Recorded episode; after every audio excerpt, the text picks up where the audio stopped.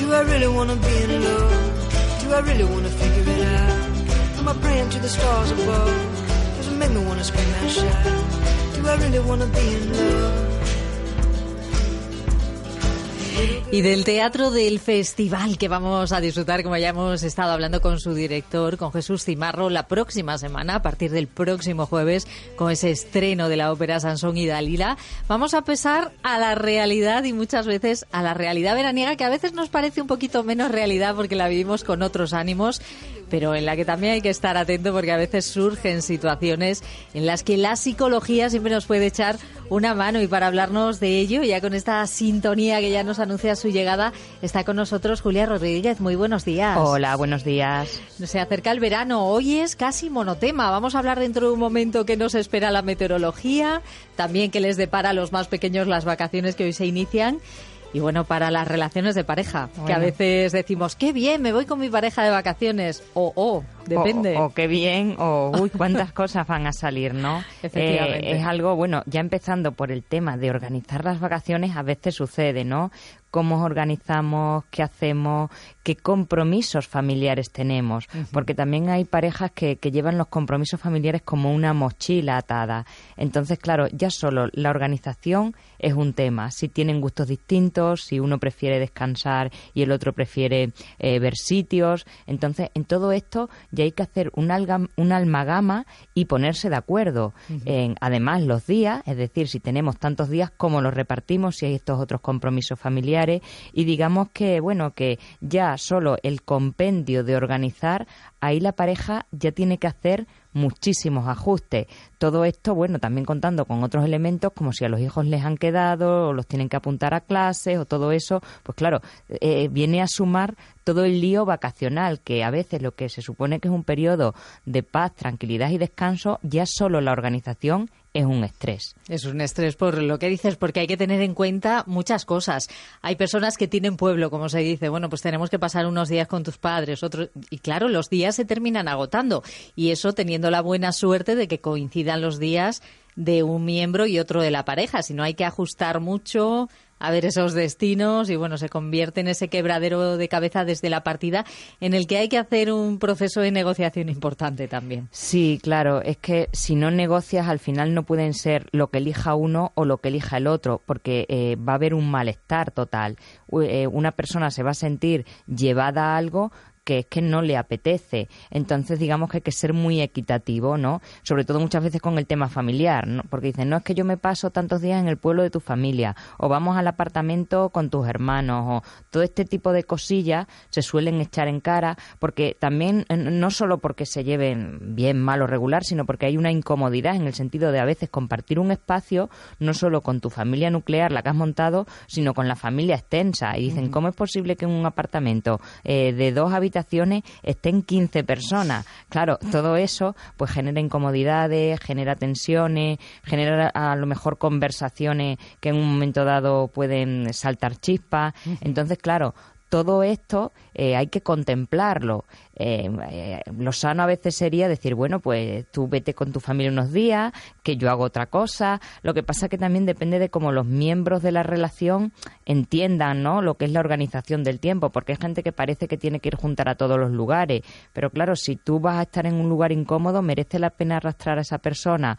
A lo mejor la negociación es, estoy cuatro días yo con mi familia y luego nos vamos seis a no sé dónde y bueno, un poco, pero claro, esto depende uf, de, de muchos factores variable. De, cada situación, de cada familia, de cada circunstancia, pero no nos deberíamos sentir culpables tampoco de querer hacer algo de autonomía dentro de esas vacaciones, porque estamos pensando vacaciones con la familia, que hacemos por supuesto, pero también tenemos que descansar de nuestros quehaceres diarios y a veces no se encuentra ese espacio para buscarnos a nosotros mismos. De, de hecho, eh, debería ser eh, casi obligatorio el, buscarte algo de autonomía, algo que te apetezca hacer a ti mismo para desconectar de todo, que no se suponga que las vacaciones es seguir haciendo cosas que no me apetece o, no sé, o si me voy a un apartamento tener que seguir cocinando, bueno, pues también se puede pedir comida o como liberarte un poquito de, de esas responsabilidades cotidianas y además hacer algo que te apetezca realmente, que si me gusta el baile, pues ¿por qué no apuntarme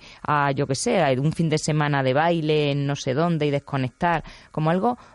para ti mismo, porque es que esto también es necesario. Y de hecho, dentro del periodo vacacional, cuando las parejas pasan tanto tiempo juntos, eh, es como casi imprescindible decir, bueno, este tiempo juntos y aquí nos repartimos un poquito. Que, que, si tú te vas a la playa, yo lo mismo me voy de una vuelta por el paseo marítimo o por los comercios o por, no sé, como un poco desconectar, porque, eh, claro, en el día a día no estamos acostumbrados a pasar tanto tiempo juntos. Eh, bueno, lo hemos hablado fuera de micrófono, que al final te ves con la pareja un ratito y que es como, y, luego a veces dices, mm, pero ¿y qué hago con esta persona tanto tiempo? O no sé si tengo cosas comunes, ¿no?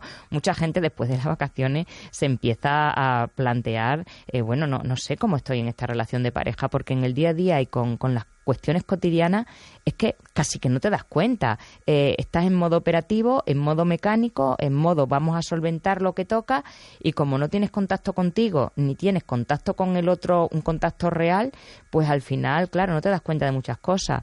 En el tiempo libre, que nos da tiempo a, a tener un poquito de contacto con nosotros y también un contacto más amplio con el otro, pues bueno, muchas veces depende de, de, dónde pongas la mirada, porque claro, habitualmente como hay una rutina, pues no sé, cosas que te pueden molestar como que tu pareja se levante tarde, no no te das cuenta, claro, pero no claro, lo sabes, en muchas ocasiones vivimos juntos, pero claro, no juntos, pero no, sabes, cuenta. no sabes del otro. Entonces, eh, si tú te levantas eh, a las 8 de la mañana porque eres muy diurna y dices, y esta otra persona que hasta aquí hasta las 10, esto me empieza a molestar, no es ejemplo para el niño, tal, con un rollo mental, ¿no? También, y también hay que respetar que, bueno, que es el tiempo de descanso del otro, que si quieres levantarse a las 10, que, que tú también hagas tus asuntos, igual que los haces eh, de, de manera normal, ¿no? También a veces en vacaciones se exigen cosas al otro que no se exigen cuando eh, es la vida cotidiana. También hay que plantearse esto, ¿no? Si, bueno, en la vida cotidiana eh, a él le gusta dormir o a ella y se quiere levantar tarde,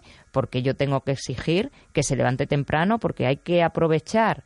O sea, claro, también este es otro concepto, el de aprovechar las vacaciones, Sí. que precisamente el otro día lo hablaba con alguien que decía, es que, es que las vacaciones para mí es desconectar y descansar. Claro, pero si para tu pareja es ponerse a ver monumentos y ciudades y tal, pues claro, hay que hacer ahí una muy buena organización, eh, de, de que los dos se sientan, eh, digamos, disfrutando de aquello que les apetece, aunque hay una parte en donde hay que ceder, pero tampoco puedes ceder todo, que también muchas veces vienen los problemas por esto, porque se hace lo que tú quieres. Entonces, Y siempre pensamos que nosotros cedemos más, eso es así, siempre es un Claro. equilibrio, pero siempre dices, es que siempre tenemos que madrugar para ir a la lonja o tal. Bueno, se puede hacer después, uniros y que vaya la otra persona a lo mejor antes a darse un paseo y luego Esto. Os unís en puntos. Claro, como un poco de organizarse y de, y de buena voluntad por parte de todos, ¿no? Porque que- es que si no, al final es un agobio y un estrés para el que le apetece estar más relajado, ¿no? Entonces, claro, el asunto también es que hay veces que en esto de la organización se esconden patrones relacionales de fondo. Es como que eh, en muchas relaciones se da que uno organiza y que el otro se deja llevar.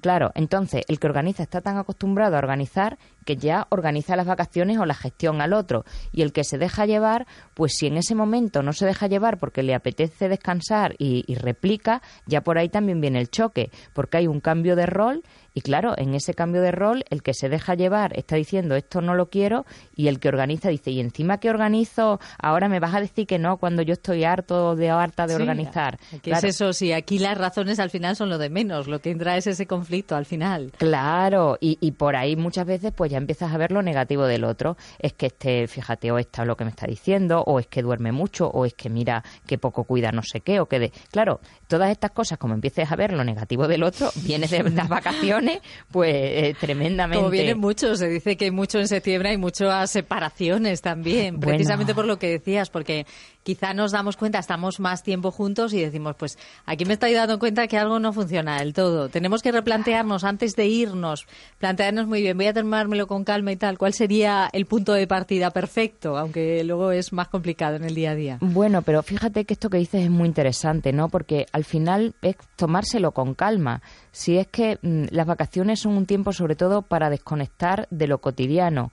Es como poder darse el permiso para estar bien con cualquier cosa que hagas. Y, y si no, yo algo que, que siempre apunto es decir, si estoy en un sitio donde estoy mm, medianamente incómodo y tengo que estar, por, por esto que hemos estado hablando, bueno, pues ¿qué hago para ponerme lo más cómodo posible? O sea, eh, es decir, si estás en un sillón incómodo, ¿qué haces? Te pones cojines, te cambias la postura. Pues en lo relacional sucede igual. Si hay situaciones que son un poquito incómodas y de alguna forma te ves abocado a estar, pues es cómo lo hago lo más cómodo posible, que puede ser en esto que hemos hablado anteriormente, pues una cuestión de gestión, que uno vaya antes, luego el otro se une, que cada uno se respete en sus tiempos, sus ritmos, que un día puede ser ver una ciudad y otro día puede ser descansar en la piscina o en la playa. Entonces, tiene se trata solo de eso, de intentar estar en cada situación lo más cómodo posible y, abrir un poco la mirada y ver lo bueno de cada situación, porque cada situación tiene su, aspecto positivo. Lo que pasa que, claro, que si tú no amplías la mirada, te vas a quedar ahí en, un bucle que te va a hacer mucho daño y que también va a hacer daño a la otra persona. Entonces es como, bueno, ya que estoy aquí, ¿cómo hago para sentirme lo mejor posible? Y si tú pones tu foco y tu mirada en eso, pues al final te vas a sentir bien que es de lo que se trata, que estamos de vacaciones, ¿no? sí. Entonces, este es el punto de, de bienestar un punto de bienestar y no mm. llevarnos también esos problemas que a lo mejor tenemos a lo largo del año, que se van enquistando y decimos, bueno, me lo llevo a las vacaciones y ahora se lo suelto. Y ahora no, no es el mejor momento para resolver eso. Evidentemente no. Quiero decir, el mejor momento cuando hay eh, una, una situación de conflicto, a lo mejor cuando hay la tensión emocional no es, es muy elevada, no se puede resolver. Pero resolverlo después de tres días, de cinco días o de siete meses sí que no tiene sentido. Es decir, yo recomendaría que hay que esperar un poquito a que baje esa tensión emocional, porque cuando estamos muy enfadados podemos decir cosas que le hacen daño al otro y que nos hacen daño a nosotros, porque el daño que haces nunca es gratuito, siempre eh, te toca algo de daño a ti. Pues bueno, esperar un poquito, pues a veces unas horas, a veces un día, y entonces, oye, esto me estoy sintiendo así ante esta situación. Y, comento como muy importante el me estoy sintiendo así, porque generalmente eh, se va con el reproche y con la queja, porque tú me has hecho esto, porque tú me has hecho lo otro, y desde ahí no hay manera expresa cómo te sientes y en qué estás tú y luego ya le haces partícipe al otro y de esta forma se puede llegar a un punto pues mucho más, más sano en la relación. Pues esperemos desde luego que nos sirva un poquito. Ha sido desde luego una charla muy enriquecedora porque vienen las vacaciones, todos estamos organizando y ahí tomando notas a ver si volvemos un poquito más amigos también y más contentos con la pareja y con nosotros mismos. Eso es lo que es de lo que se trata. Muchísimas gracias Julia por acompañarnos hoy. Bueno, buen verano a todo el mundo. Igualmente, buen verano y gracias.